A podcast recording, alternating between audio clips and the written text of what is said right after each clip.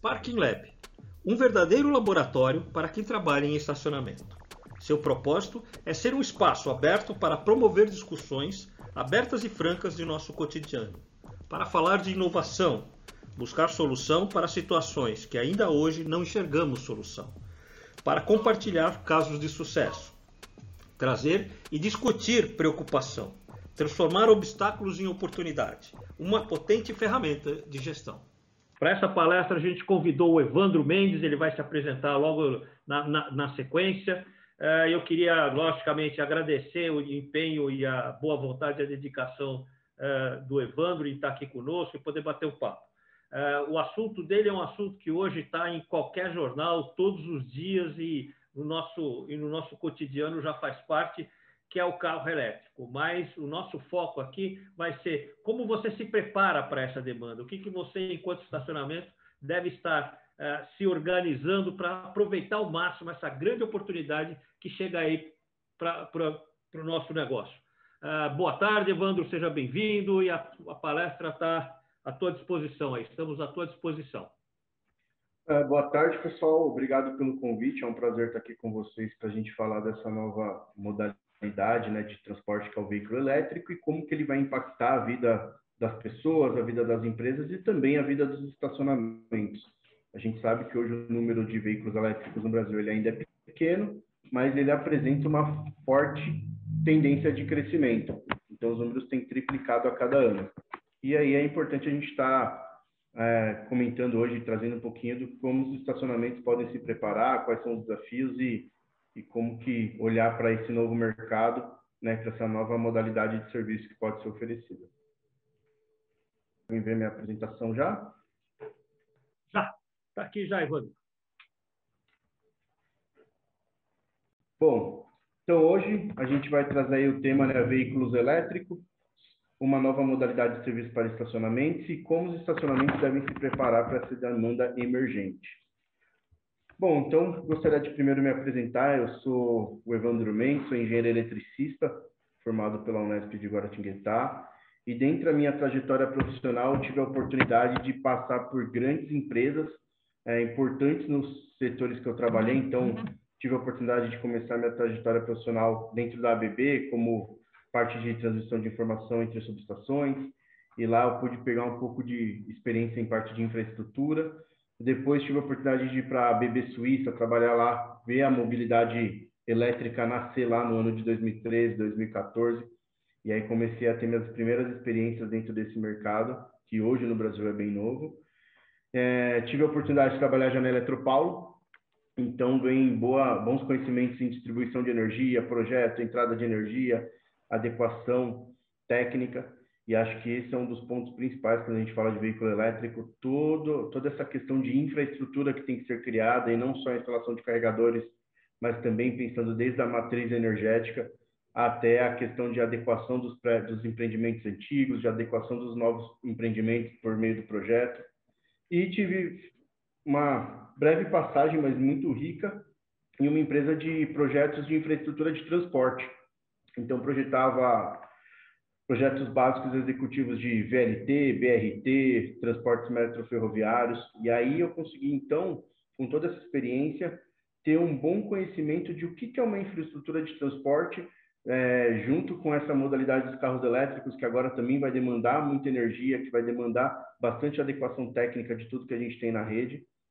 E por fim, eu tive aí, fui especialista em desenvolvimento de mercado da área de mobilidade elétrica e carregadores para carros elétricos da ABB, da qual eu me desliguei em 2019 para abrir minha própria empresa, que é Elétricos, focando principalmente em trazer soluções turnkey para o mercado. Por quê? Dentro da ABB eu percebia que o mercado não gostava muito e não se sentia confortável em ter que lidar com várias empresas para ter uma solução.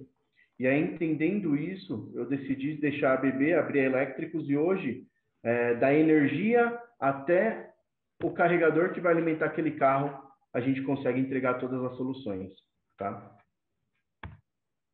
E aí, um pouco, né, imaginando o que vamos ver nessa apresentação, então, claro que é uma apresentação breve, né, de cerca de 30 minutos, de 25 a 30 minutos, e depois abrindo para as possíveis perguntas. Então, a gente não vai sair especialista nesse mercado aqui. Então, o importante aqui para essa apresentação é trazer para vocês um pouquinho de qual que é o olhar que vocês têm que ter, quais são as tendências, quais são os desafios e principalmente, né, acho que muita gente que está aqui assistindo é o primeiro contato com o que, que é esse veículo elétrico, né? Ainda se pergunta o que, que é, como funciona, como que carrega, qual que é o tamanho do mercado. Então, antes de, de, de entrar nas oportunidades que a gente vê em estacionamentos, a gente vai falar um pouquinho de apresentar o mercado para vocês. Então é isso, o que é um veículo elétrico, é os, quais são os benefícios da eletrificação, qual é o mercado atual em comparação com 2030. É importante trazer um pouquinho também dos tipos de carregadores, porque isso é um, é um tema que gera bastante confusão e dúvidas aí para os nossos clientes.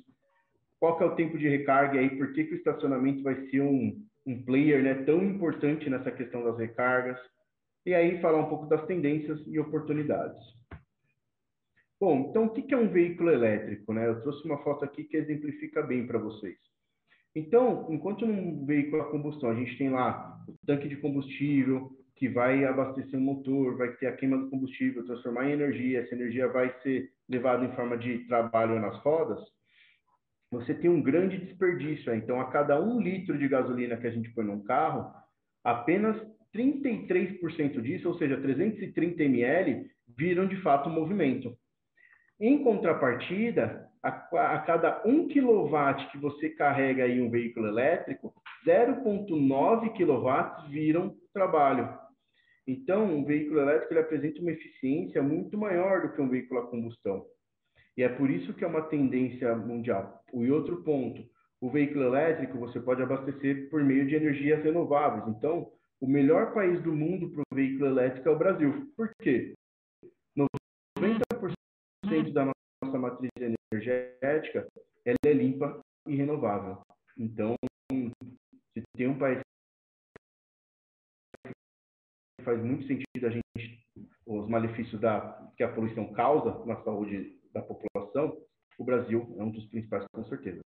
Outro ponto também, carro elétrico é questão de economia. Então, enquanto um carro a combustão, você tem troca de óleo, troca de vela, todos aqueles problemas causados pelas partes simples, ele tem basicamente duas partes móveis. Então, a manutenção de um carro elétrico é muito melhor. Por exemplo, a gente tem cliente amigo que tem um carro elétrico com 80 mil quilômetros e até hoje ele só fez alinhamento e balanceamento. Nem freio foi precisado trocar. Por quê? Porque o carro elétrico usa a frenagem regenerativa. Então, o próprio motor tende a frear o carro. Você só usa o freio, mesmo pedal de freio, em questão de emergência. Então, o freio praticamente também não demanda manutenção. E um terceiro ponto também, que eu vou falar mais para frente, mas é o custo de abastecimento. Então, sabendo do que, que é um veículo elétrico e, e principalmente como que ele funciona, vamos aqui para o próximo. Então, por que, que eletrificar? Então, primeiro ponto, poluição do ar. Hoje a poluição do ar no mundo é responsável por cerca de 8 milhões de mortes por ano, tá? É, e a gente sabe aqui, principalmente no inverno, quem é de São Paulo, o quanto a gente sofre com a poluição, principalmente no centro urbano. É, principalmente que 50% da poluição do ar é causado, causado por apenas 5% da frota, que são os caminhões e ônibus. Então a gente tem bastante a ganhar aí com a, com a descarbonização e com a eletrificação desses modais. Mas um ponto importante também é a poluição sonora. Então a gente pega aqui aquela poluição do motor a combustão, é, quando, principalmente quando está em engarrafamento, quando você tem ali, é, por exemplo, eu tive o, o desprivilégio de morar numa, num corredor de ônibus durante um tempo da minha vida aqui em São Paulo, ali na Cardeal Arco Verde, e para minha infelicidade eu morava numa subida e tinha um farol bem na frente, e o, e ônibus rodava 24 horas, por exemplo. Então, aqui, ao momento que aquele ônibus parava, ou um caminhão, um carro, e aí ele voltava para a primeira marcha para dar a partida, era um barulho tão grande que nem a janela anti-ruído dava conta. Então, você descarbonizar, você eletrificar os modais de transporte também é você ter uma, você tirar essa poluição sonora que esses veículos causam. Terceiro ponto é a questão da eficiência. O veículo elétrico é muito mais eficiente do que um veículo a combustão e não depender desses combustíveis fósseis. Né? A gente sabe que é, um, é uma forma de, de energia que ela é escassa e ela não é renovável, então em algum momento vai acabar fora todos os empecilhos dessa exploração, como a poluição dos mares, oceanos e também a questão do custo. Quando a gente olha para o mercado, isso aqui é bem interessante, tá? Inclusive já saiu números novos, eu vou é, depois atualizar esse slide, porque saiu semana passada. O que, que acontece? Olha a curva de crescimento dos veículos elétricos no mundo. Então, a gente tinha aproximadamente em 2010 menos de 50 mil veículos elétricos, enquanto que em 2019 a gente tinha 7 milhões. Ah, saíram os números do ano passado e ano passado a gente chegou aí a 11 milhões de veículos elétricos no mundo. Então é um crescimento de forma exponencial. E esse crescimento, esse novo modal de veículo, é claro que, por exemplo, ainda é muito pequeno perto do que a gente tem aqui no Brasil, perto dos veículos a combustão. Mas pense só é, com a questão de ganho de escala, quando os veículos diminuírem o preço, e assim, eu vou mostrar algumas coisas bem interessantes para vocês, mas olha como essa curva tem, sido, tem um crescimento exponencial. No Brasil tem triplicado o número a cada ano, e aí, o que, que acontece? A partir do momento que a gente tem esses veículos elétricos, o carro não vai ser abastecido no posto de combustível, o carro vai ser abastecido na vaga de garagem.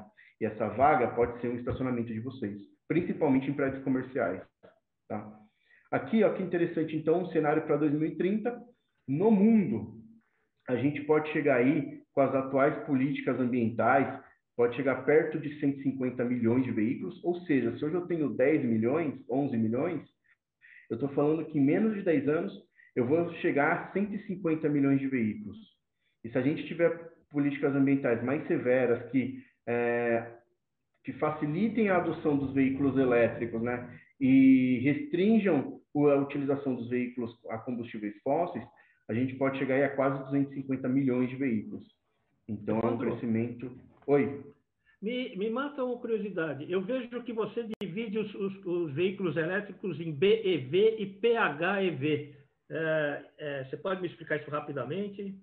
Claro, para quem está assistindo isso é interessante até abordar depois, tá? Mas o que, tá. que acontece? Quando você tem veículos elétricos, a gente tem, tem várias categorias, mas as três principais são o HEV, e esse não é carregável na, na energia elétrica, não precisa de uma estação de recarga, ele é apenas um carro a combustão mais eficiente. Por quê? Ele tem um pequeno motor elétrico e um pequenininho banco de baterias, geralmente de 3 kWh, que é o seguinte, toda vez que a gente acelera e depois a gente pisa no freio, a gente está jogando energia fora num carro a combustão. Então você gasta energia fre freando. Quando você tem um carro HEV, que é o Hybrid Electrical Vehicle, ele é um carro mais eficiente. Então ele pega parte dessa energia e devolve para as baterias. Então são carros, por exemplo, como o Prius, Fusion, o novo Corolla híbrido, que eles fazem 25 km por litro. São bem mais eficientes mas eh, você ainda tem todos os problemas do carro a combustão. Ele continua poluindo, ele continua gerando gás carbônico nas áreas urbanas, você ainda tem um alto custo de manutenção e você ainda é dependente de combustível fóssil. Depois você vem para uma categoria que é o PHEV. O que é o PHEV? É o Plug-in Hybrid Electrical Vehicle. Ele tem o mesmo conceito que o híbrido, mas ele já possui um motor elétrico maior, um banco de baterias maior e ele pode rodar somente a energia elétrica. São os, por exemplo, a gente no mercado Volvo XC40, 60, XC90 do modelo T8, a BMW série X5. São carros que você tem as duas possibilidades. Você pode rodar só no modo elétrico, aí esses carros costumam ter autonomia de 30, 40, 50 quilômetros, com exceção da X5, que chega a quase 100 quilômetros. E tem geralmente banco de baterias de 12, 13 kWh. Então você pode utilizar esse carro nas áreas urbanas somente no modo elétrico, e quando você quer fazer uma viagem mais longa, você usa a combustão e você segue viagem até onde você precisa. Mas você tem os mesmos problemas do veículo a combustão. Você ainda tem um alto custo de manutenção, problemas causados pelo motor a combustão, dependência do combustível fóssil, né? E uma, uma autonomia limitada. E você tem um veículo puramente elétrico, que é o BEV, que é o Battery Electrical Vehicle. Esse carro, ele não tem nada de motor a combustão. Você não consegue rodar nele com gasolina, né? ou, ou álcool, etc. Ele só tem um motor elétrico e ele tem um banco de baterias maior, na ordem de 40 kWh, 66 kWh, por exemplo, um Bolt, 95 kWh, se for um Tesla, um iPace, um e-tron, e aí você tem autonomias de 300 até 550, 600 quilômetros, dependendo do modelo do veículo. E você aí tem todos os benefícios do carro elétrico, que é não gerar poluição, não ter o custo de manutenção com aquelas partes móveis do motor, ter um carro é, mecanicamente muito mais robusto e com menos problemas, e também a questão de custo de abastecimento, tá bom? Então, essa muito é a diferença. Obrigado. Isso é legal, ó, isso é bem interessante, porque quando muita gente no Brasil acreditava que o que seria o, o melhor dos mundos seria o híbrido, plug-in. Então, é aquele carro que eu posso rodar na cidade, mas quando eu já eu pego e ponho gasolina. Não,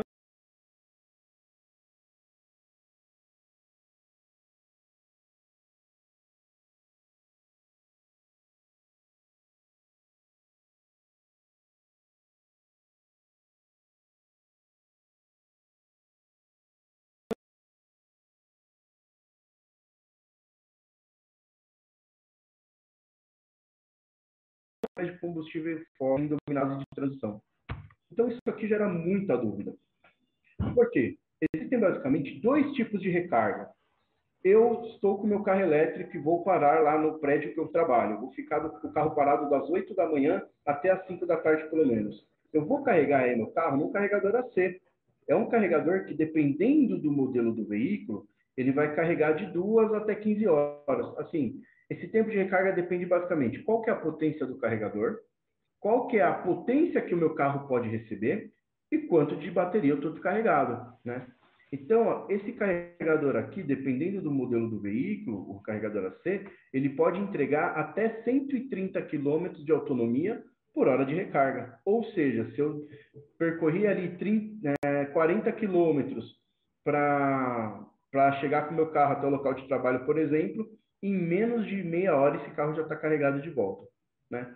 E aí vai depender disso. Então tem carros que aceitam uma potência maior, tem carros que aceitam uma potência menor, mas então na média uma bateria completamente descarregada é, demoraria de 2 a 15 horas para uma carga completa, tá?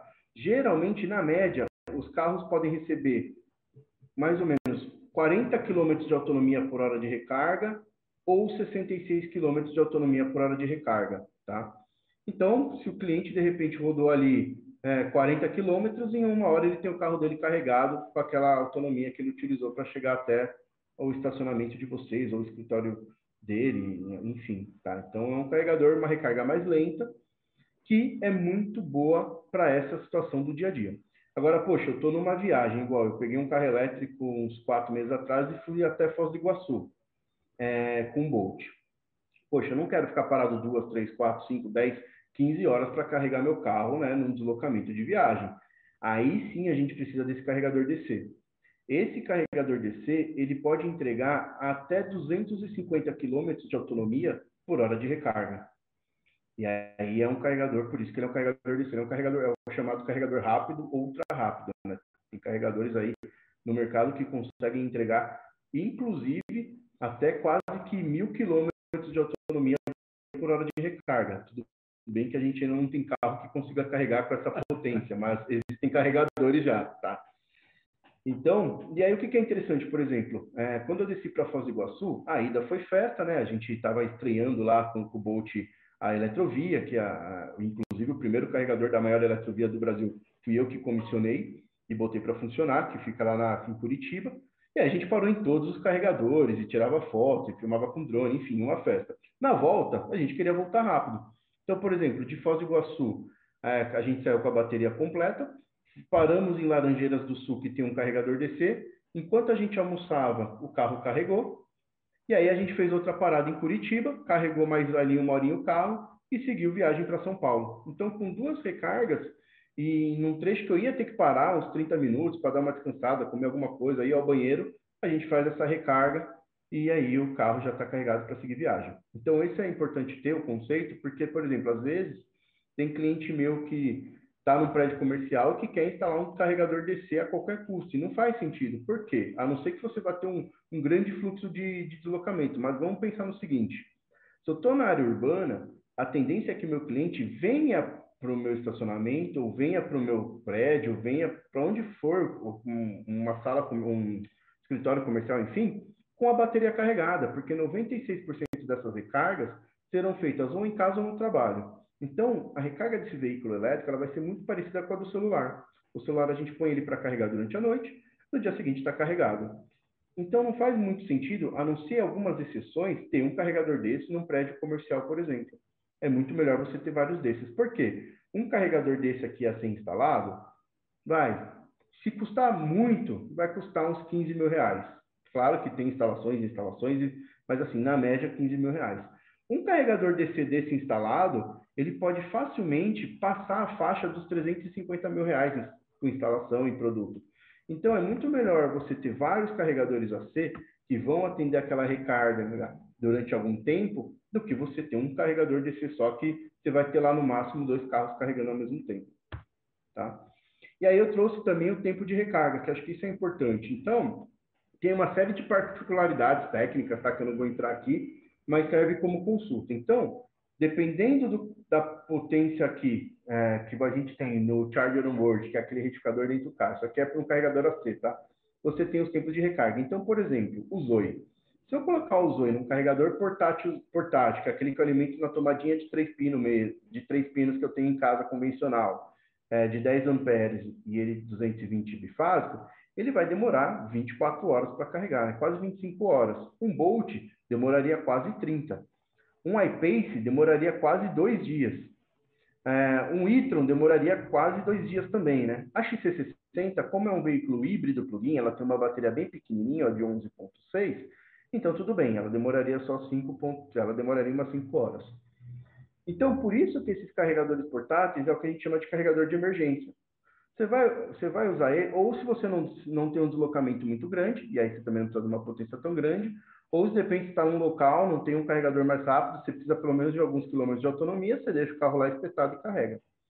Agora, quando a gente vem para carregadores mais de praxe de mercado, que é o que a gente recomenda, de 7, ou então o melhor dos mundos 22, você tem as recargas bem mais rápidas. Ó. Então, você pega o mesmo Zoe, que lá carregando com o carregador na tomadinha carregaria em 25 horas, se você tiver lá um carregador de 22 kW, ele vai carregar em 3 horas. Então pensa só, o cliente chegou com metade da bateria, ele fez uma reunião aí de 3 horas no, num prédio comercial ou, ou num, passou no médico, e em 3 horas ele já tem essa bateria totalmente carregada, tá? O Bolt, ó que interessante, isso é, é legal para se notar, ó. Você vê que não tem diferença se ele tiver um carregador de 7 kW ou de 22, por quê? Porque o máximo que ele aceita é 7.4. Então, para cima disso, não importa, ele vai receber no máximo 7.4. Depois vocês vão ter esses slides, aí tem os asteriscos com alguma, alguns pontos técnicos, tá? Que, por que que aqui, por exemplo, em 11 kW ele demora mais que em 7? É, é questão de se ele recarrega em, em monofásico ou trifásico, eu não vou entrar nessa questão tão técnica agora, mas isso aqui é legal para vocês terem uma ideia de tempo de recarga, tá? E aí, o que, que eu percebo de mercado? A tendência é que esse OBC aqui, o Onboard Charger, ou seja, quando a gente tem a recarga C, a retificação é feita no carro. E a tendência é que os veículos estão aumentando a potência do onboard charger, justamente porque a bateria está tendo uma, um avanço tecnológico tão grande que cada vez no mesmo espaço está sendo possível condicionar mais carga. Ou seja, essas baterias estão ficando com o mesmo tamanho físico, mas com maior capacidade. E se você tiver recargas tão lentas, você vai demorar muito tempo para carregar. Então, por exemplo, o próprio iPace, que hoje é de 7.4, já existe aí a, no mercado a notícia de que ele vai migrar para 11. O e-tron, que hoje é de 11, a próxima versão dele já vem com 22 kW, ou seja, ele vai poder carregar em até 22 kW. E aí, esse tempo de recarga aqui, é a hora que esse um charge board for de 22 kW, ele cairia para mais ou menos, mais ou menos 4 a 5 horas, uma recarga completa. Então, uma autonomia lá de 400 e poucos quilômetros em, em 4 horas, 4 horas e pouca, o carro já estaria carregado. Tá? Hum. Bom, deixa agora eu falar das tendências. Então, quais as principais tendências em relação à recarga de veículos elétricos? Um ponto muito positivo: a mobilidade elétrica, o veículo elétrico está extremamente conectado com fontes de energia sustentáveis, tá? Então, a gente vê crescente aí a, a, a, o crescimento exponencial no Brasil da energia solar, da energia eólica, e por isso que o veículo elétrico faz tanto sentido.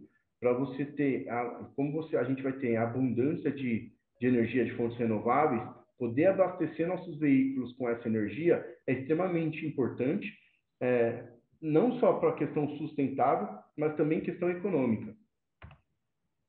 Então, cotidiano, isso aqui é o slide que vale ouro para vocês. 96% das recargas serão feitas em casa ou no trabalho.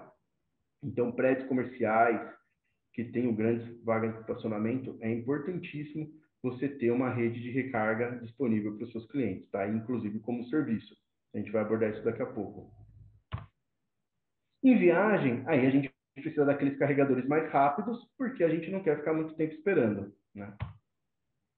E aqui é principalmente onde vocês têm os estacionamentos. Além dos prédios comerciais, né, quando a gente vai em supermercado, quando a gente vai em alguns restaurantes, quando a gente vai em, em shopping center, que a gente tem a recarga de oportunidade. Então, o que acontece? Poxa, eu vou naquele local, tem um carregador, então eu vou dar preferência por ir lá porque tem carregador, eu posso deixar meu carro carregando. Então, isso é muito comum no supermercado. Inclusive, a gente tem cliente nosso que ele precisava ir num local. No prédio que ele precisava ir, não tinha carregador. Mas no prédio do lado, tinha um carregador no estacionamento. Ele parou no prédio do lado, deixou o, carregador, o carro, é, pagou o estacionamento, deixou o carro carregando e saiu e foi para o prédio do lado, que era a reunião dele. Então, a gente vê que quem tem veículo elétrico já tem preferência por locais que tenham essa infraestrutura para que eles possam carregar. Tá? E aí, aqui, vamos falar um pouco, então, de oportunidade. Então, o que, que a gente tem de oportunidade para vocês, tá? E aqui eu vou trazer bem um bate-papo para justamente é, abrir para a pergunta de vocês também e a gente poder, de repente, alguém já está com essa dor, precisa fazer essa instalação, ou já está olhando para esse mercado, ou então, poxa, estou tendo o primeiro contato, mas gostei, quero entender um pouco mais, estou com essa dúvida, então vou abrir um espaço maior para as perguntas, tá? Então, aqui, se você tem uma rede de estacionamento e não está olhando para a mobilidade elétrica, você está ficando para trás. Então, a gente sabe, por exemplo, hoje a Estapar tem um projeto grande junto com a Volvo, que ela está instalando 300 pontos de recarga. Tem algumas particularidades no projeto que, por exemplo, eu vejo que podia estar melhor arredondado, mas começou o movimento, né? Então, já está se movimentando. E aí, olha isso. Lembra que eu falei dos carros puramente elétricos do BEV? A CPFL fez um estudo que indica que até 2030, no Brasil, apenas no Brasil, a gente tenha quase 2 milhões de veículos puramente elétricos. Tá? Então, mais precisamente, 1 milhão e 800 mil. Detalhe, hoje a gente tem 3 mil veículos elétricos. Ou seja, em menos de 10 anos a gente vai sair de 3 mil veículos para uma frota de quase 1 milhão e 800 mil veículos.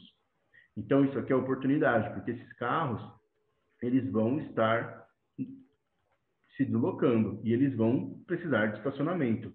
É, eu brinquei, estava até comentando esses dias com um colega, que a gente na Europa vê muitos carregadores instalados em locais públicos, né? Por quê? Principalmente porque na Europa você não é tão comum você ter garagens dentro de casa, né? É, em contrapartida, no Brasil, eu acho muito pouco provável, e se eu tiver errado, eu vou descobrir daqui uns 5, 6 anos, mas eu acho muito pouco provável um cliente que tem um carro de 300 mil, 400 mil, 500 mil, 1 milhão de reais e essa segurança, né? Então, é, com certeza, esses clientes serão clientes de vocês. Outro ponto, a CPFL também prevê a necessidade de 80 mil carregadores instalados até 2030. Então, hoje no Brasil a gente tem mais ou menos mil, faltam só 79 mil para a gente instalar. Então, isso também é oportunidade. Né? E aí aqui, por exemplo, eu trouxe alguns projetos nossos, é, nossos que eu falo é, da nossa fábrica junto com parceiros mundiais. Então esse é um projeto na Alemanha, por exemplo. Tem 85 carregadores nessa rede de estacionamento. Então, é, coisas que aqui no Brasil a gente ainda não vê tão comum, por exemplo, a gente hoje no máximo tem oito carregadores instalados no mesmo, na mesma rede, assim. Lá a gente já está falando de 85, 100, 120 carregadores. Aqui, por exemplo, é um prédio da DHL. Todas as vagas têm carregador. E aí, o que, que é legal para vocês isso? Quais os desafios que vão trazer para a rede de vocês? Primeiro, a questão da energia. Por quê? Hoje a gente sabe que energia, o consumo de energia é, para um serviço de estacionamento é muito baixa. Você tem basicamente iluminação, né? que às vezes pode entrar no consumo do prédio ou pode ficar responsabilidade do estacionamento, depende dos acordos. E o resto é assim, é, é alimentar computador, alimentar sistema, você não tem um grande consumo de energia. A partir do momento que, que você vai também fornecer energia para essas recargas, você tem, pode ter um carregador desse, por exemplo, com 22 kW. Né? Se você tiver 10 carregadores, 220 kW. Então, vai ter que ter toda uma adequação técnica para o fornecimento de energia para esses pontos de recarga, né? E também a questão, beleza, Evandro, gostei e eu quero instalar. O que, que pode ser feito hoje? Hoje, a resolução, ela ainda está bem confusa quanto à questão da cobrança, né? É, então, primeiro, você não pode cobrar energia, porque a energia, a cobrança e venda de energia elétrica é exclusividade das distribuidoras de energia. Então, você não pode chegar lá e emitir uma nota fiscal de, olha, você consumiu 10 kWh, é, o meu, aqui eu cobro R$ reais o quilowatt-hora, sua fatura é de 20 reais. Você não pode, você não pode emitir essa nota fiscal de cobrança de energia. Mas a ANEL regulamentou que você pode cobrar como serviço. Ainda tem alguns pontos nessa regulamentação que estão em aberto, que a gente está até discutindo para entender melhor, mas o que a gente vê alguns locais fazendo, por exemplo, é colocar o carregador numa área VIP. Então, olha, cliente, você não vai pagar pelo uso do, da recarga, e até mesmo, pessoal, porque o mercado ainda é tão pequeno que é um benefício para vocês atrair esse cliente do que ganhar dinheiro em cima dele ainda. Por quê? Porque, por exemplo, se a gente parar com um Bolt num carregador desse, a gente ficar parado uma hora, o consumo ali de energia considerando que você esteja num prédio abastecido pela baixa tensão, o consumo de energia seria da ordem de R$ 4,00, R$ 5,00. Então, tem local que coloca isso numa área VIP ou no Valet e traz esse cliente com esse benefício, tá? A partir do momento que o mercado começar a amadurecer e aí você tiver sim a cobrança desse serviço de recarga, e aí você vai ter lá, o, o custo vai estar contabilizando quanto gastou de energia, o tempo, tem vários modelos de negócio que já acontecem na Europa. E aí quem tiver interesse, esse é um ponto forte da Elétricos, a gente é especialista em modelo de negócio, no fornecimento dos carregadores, instalação, consultoria. E, por exemplo, o nosso head de engenharia hoje tem 24 anos de Eletropaulo. Então, toda essa questão de adequação, a gente consegue te entregar a solução turnkey. Você fala, Evandro, olha, eu quero ter um estacionamento, eu quero colocar 15 pontos de recarga. O que, que a gente pode fazer? A gente consegue te ajudar do começo do projeto até o seu cliente satisfeito carregando o carro e você ganhando dinheiro em cima disso. Tá? Por quê? Porque a gente consegue te fornecer o sistema de gestão e de cobrança para que você monitore se os carregadores estão funcionando, se não está funcionando, quem está que tá carregando. A questão muito importante de, por exemplo, o pagamento já incorporado, Claro que hoje isso ainda não está funcionando operacionalmente, porque o mercado ainda é muito pequeno, mas a nossa plataforma, a tendência é essa. É que, inclusive, ela vai permitir que o cliente pague pelo aplicativo que ele vai usar para desbloquear seu carro ou seu carregador, e esse dinheiro já vai direto para sua conta. E aí você vai, inclusive, emitir a fatura direto pelo aplicativo. Quanto à parte de operação, então imagine só, um carregador parou de funcionar. O seu know-how é fazer a operação da, do estacionamento. Imagine, você vai querer ficar mexendo em equipamento, saber o que está funcionando, o que não está funcionando. Então, a gente também consegue trabalhar te entregando a operação. Então, você fala, Evandro, legal, gostei da Elétricos, tenho aqui uma rede de estacionamento, quero começar instalando um, dois, três pontos de recarga é, em, por exemplo, um projeto piloto em cinco, seis estacionamentos. Como que a gente faz isso? A gente consegue te ajudar desde o conceito do projeto até a parte de entrega e operação do seu sistema, tá? Tanto por software quanto por hardware. E aí, deixo aberto as perguntas de vocês, que eu sei que deve ter bastante perguntas. É, os meus contatos estão aqui, então, é, meu número de WhatsApp mesmo, telefone, quem quiser mandar um WhatsApp, tiver alguma dúvida, é, meu e-mail também, de repente, se quiser mandar alguma, alguma cotação, quiser mandar um projeto, quiser entender melhor. E aí a gente faz um trabalho bem legal também no Instagram. Então, convido vocês aí para seguirem a gente no Instagram, elétricos.br. E aí eu fico à disposição de vocês para a parte das perguntas e espero que eu possa ajudá-los aí nesse novo mercado, né, nessa, nesse novo caminho que vocês podem percorrer, pensando em adicionar serviços à, à rede de estacionamento de vocês. Muito bom, Evandro. Boas, boas informações e boas medidas. Fernando, quer começar então? Um, um ponto muito importante que, que, que tem que ser colocado é que esse cliente é cliente classe AA. Então, é importante para o empreendimento é, fidelizar esse cliente, ter um carregador no, no empreendimento, porque ele vai estar, tá, se for um shopping, vai estar tá fazendo compra, vai estar tá circulando no shopping, e com certeza a probabilidade dele gastar mais é muito maior do que quem tem um carro da idade do meu. Exatamente. Esse é um Até ponto... pelo, pelo aspecto de marketing, eu vou estar cuidando um, um cliente muito bom. Porque quem, quem sair na frente vai fidelizar. Quem não, não, não ah, vou esperar aumentar a demanda, vou esperar aumentar o número de veículos para instalar. Se bobear, quando você for fazer essa instalação, o shopping teu vizinho já fidelizou o cliente, porque ele tem um carregador e o cara que tem esse carro, que é um bom cliente, está se habituando aí no outro empreendimento.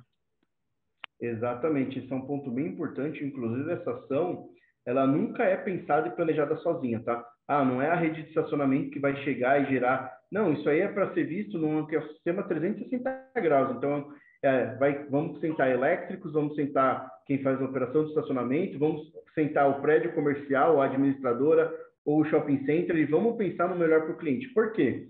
Pro, pensando em shopping center, é extremamente é, vantajoso que um cliente vá carregar o carro dele elétrico lá, porque imagine, é o que eu falei, em uma hora ele vai gastar, assim, o shopping ainda é atendido em alta tensão, geralmente está no Mercado Livre, então a energia é muito mais barata. Eu diria que esse custo por hora ficaria uns 3 reais. Imagine uma hora de um cliente que tem um carro de 300, 400 mil, custando 3 reais, o quanto que ele não vai deixar no shopping? Então, para os estabelecimentos também é muito vantagem. A gente já tem visto, inclusive, alguns clientes, porque a gente tem centenas de clientes pessoas físicas, tá? Então, a gente é bem forte aí. A gente tem muito B2B, então atendendo construtoras, atendendo... Inclusive, a gente está conversando aí com uma grande rede de supermercado, mas a gente também é muito forte no B2B. E aí a gente tem centenas de clientes, a gente já tem cliente que decidiu pelo local novo de escritório dele, porque lá ele tinha vantagem de poder carregar o carro.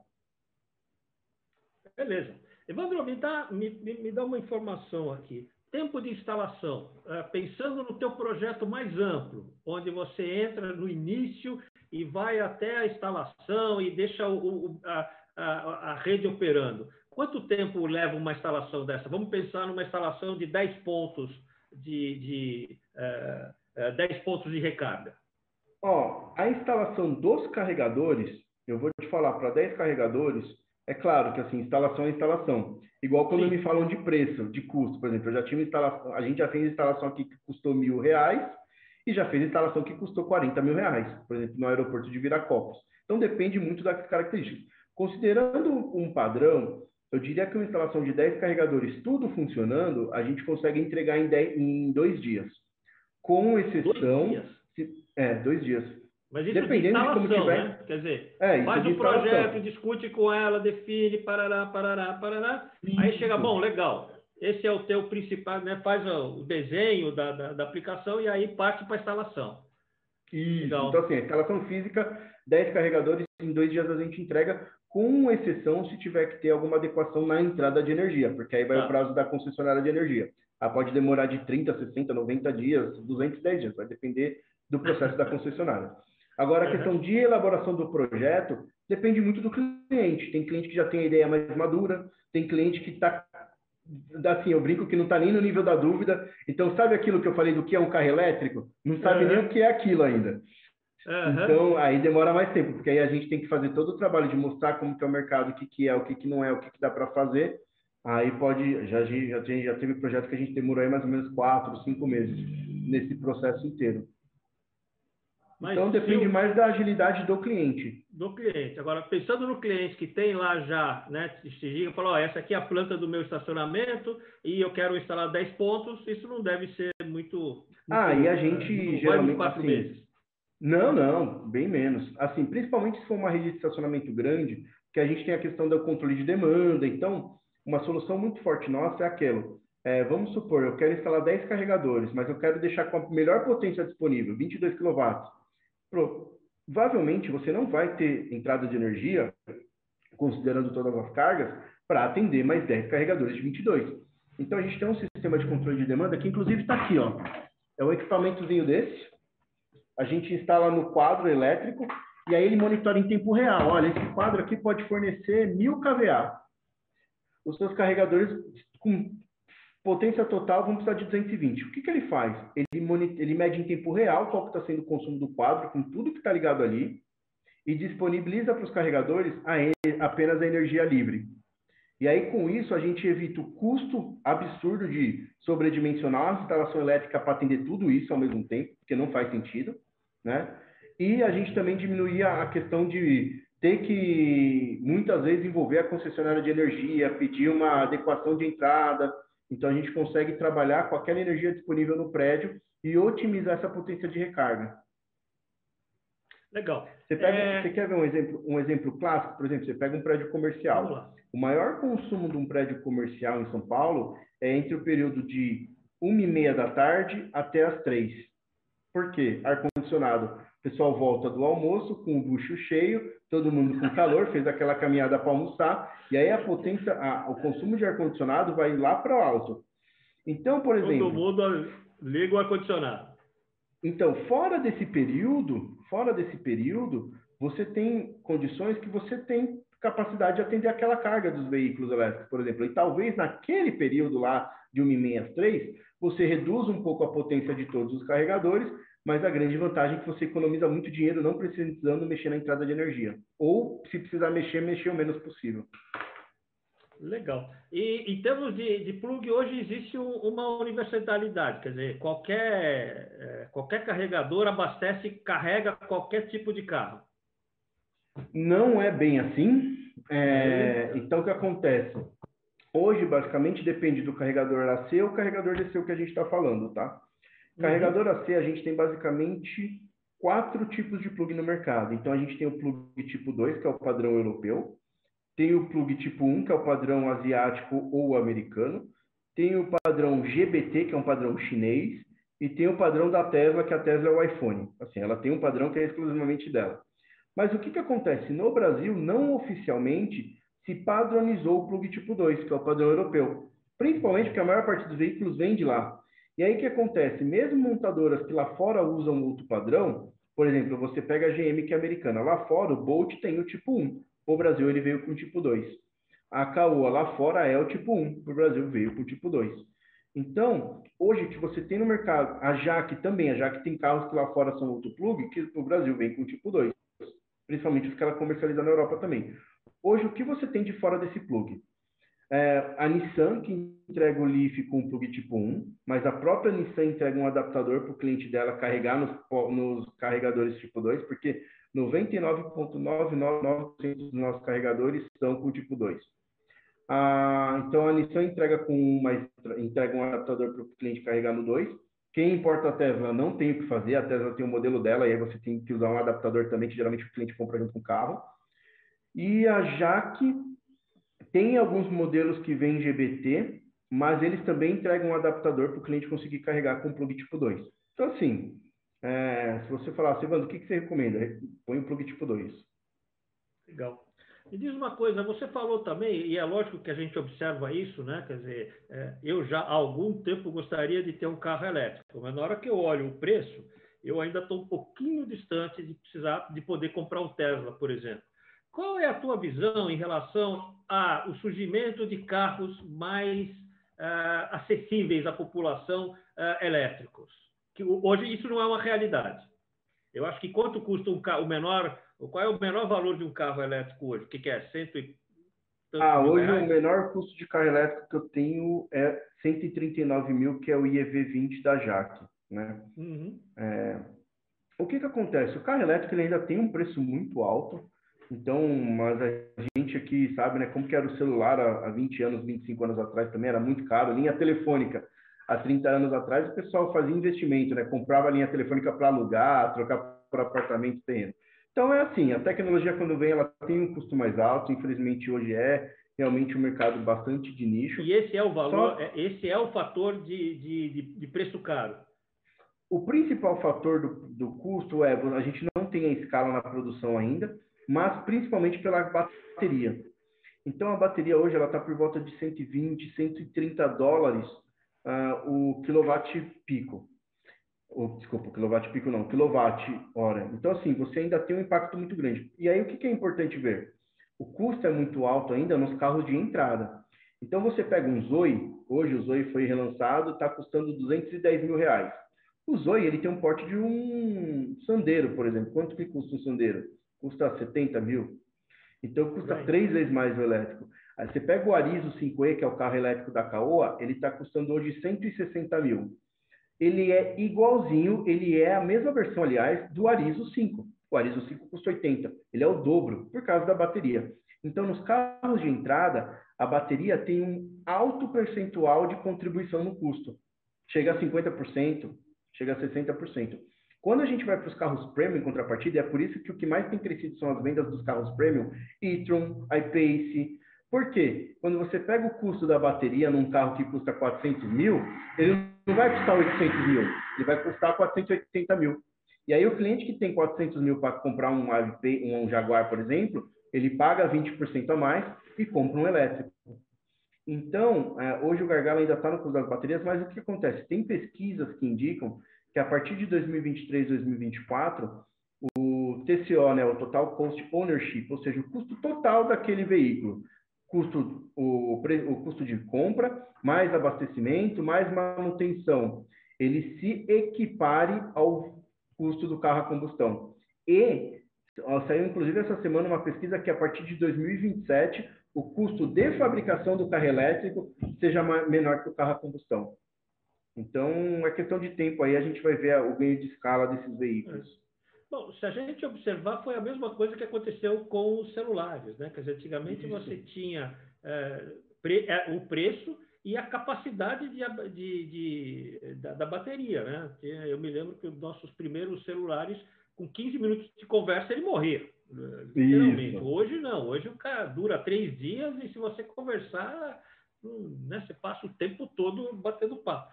Então, é uma questão só de desenvolvimento de, é, é, de, de, tecnologia. Muito bom. Eu acho que essas são as questões que a gente tinha aqui, Evandro. É, eu acho que você trouxe aí algumas informações é, bem interessantes.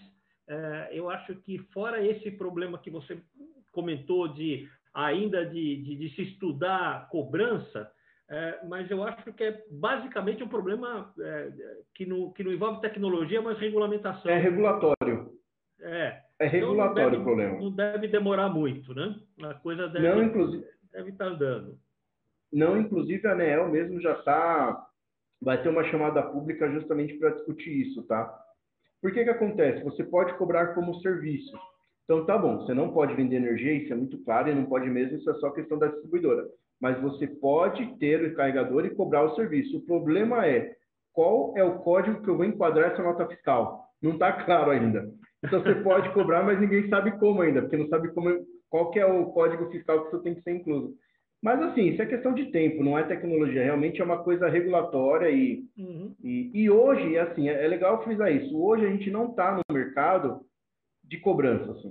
O mercado ainda está bem no começo. A gente está num mercado de diferenciação. Então, poxa, eu vou ter um carregador no meu, no meu estacionamento porque eu quero me diferenciar dos outros, eu quero trazer um cliente diferente para cá. Ou então eu quero manter o meu cliente que já é um cliente premium. Então, é, é muito legal deixar esse conceito que ninguém vai montar uma rede de, de recarga hoje com 50 mil pontos de recarga e falar que vai ganhar dinheiro, porque não vai. Tá? Hoje é diferenciação. Daqui dois, três, quatro anos, o mercado mais maduro, aí esse mercado de cobrança vai fazer muito sentido, uhum. né? E aí, no é. que precisarem, pode contar com a gente, que a gente tem a plataforma, uma solução bem redonda para é. dar o apoio para os estacionamentos. O, o, que vai acontecer é que o próprio mercado vai forçar essa situação, né? Você vai provavelmente o teu cliente lá, olha, estou comprando um carro elétrico, você vai ter que me abastecer ou vou ter que trocar de, de fornecedor, né? Quer dizer, é, a, a, mesmo que você não, não se preocupe em, sei lá, dar um bom atendimento, mas o teu próprio cliente vai dizer, cara, eu quero e eu estou é. disposto a pagar. E né? isso então, é normal, isso é normal acontecer. Tá? A gente tem um... pagar mais, né? Sei lá. A gente teve um, tem um cliente, pessoa física, que ele não conseguiu colocar um carregador no prédio dele. Ele mudou de prédio. É. E outro que, que assim, e a gente também tem um, um cliente que a gente está trabalhando que é um prédio comercial, que os clientes, então quem tem as salas lá já tem carros híbridos, híbridos plug-in, por exemplo, Volvo, e estão cobrando, pressionando para que se ponha ponto de recarga, porque eles precisam carregar o carro. Uhum. E, e, e, o melhor local é às 8, 6 horas, 10 horas que o cara fica trabalhando, né? Isso, exatamente. É, brigar com o progresso nunca é bom. Você sempre vai perder. Ou porque a mudança chegou e você vai ser cobrado disso, ou porque as pessoas querem se relacionar melhor com os seus clientes.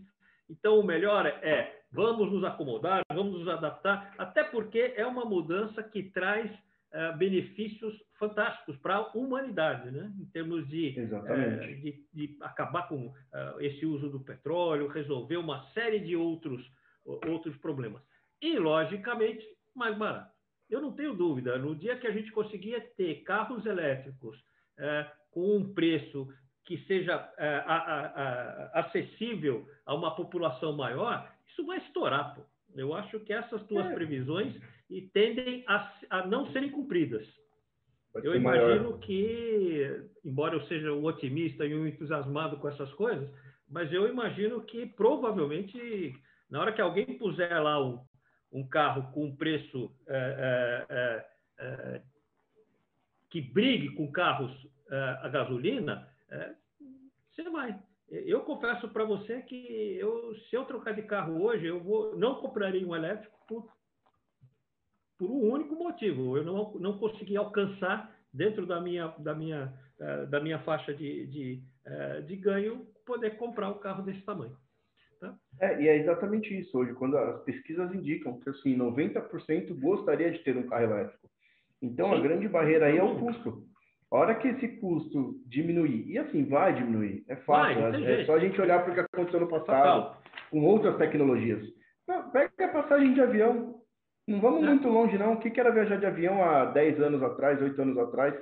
Hoje é mais barato sair de avião, dependendo. Vai para o Rio de Janeiro, é mais barato sair de avião do que sair de carro.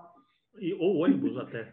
É? Dependendo da, então, da, da, oferta que você tem, até ônibus está mais caro. Isso. Então, assim, é só questão de tempo. Com certeza, Muita coisa ainda vai acontecer e quem precisar de apoio, a gente está aqui para dar esse apoio com, com o nosso know-how, experiência e principalmente né, conhecimento, que demanda, viu? Não é tão simples assim. Quando a gente fala de instalações de pontos de recarga, tem uma série de partes técnicas de mercado e particularidades que quem não tem experiência aí vai descobrir lá na frente que talvez aquilo que foi planejado não vai funcionar tão bem. Por que eu sei isso? Porque a gente já viveu isso. Às é. vezes teve coisa que a gente aprendeu, aprendeu errando.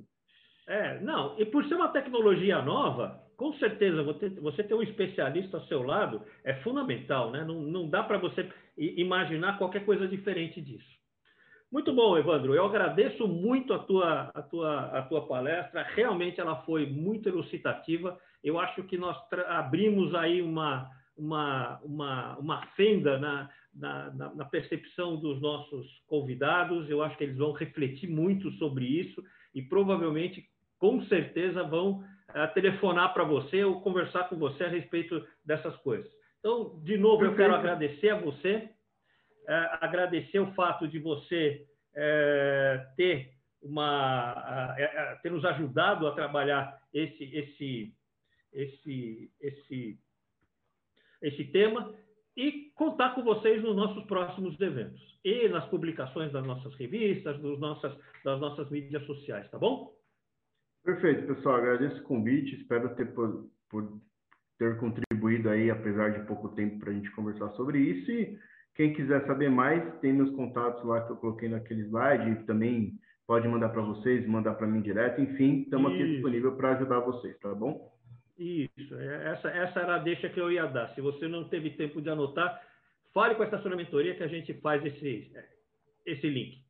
É, faz a ponte, né? Tá aqui, Exatamente. ó, para quem precisar, mais uma vez está aqui. Então, evandro@electricos.com.br, é o telefone 11 93 320 1526 e quem quiser seguir lá nas redes sociais, elétricos.br, e aí são os nossos principais canais aí de atendimento. Muito bom.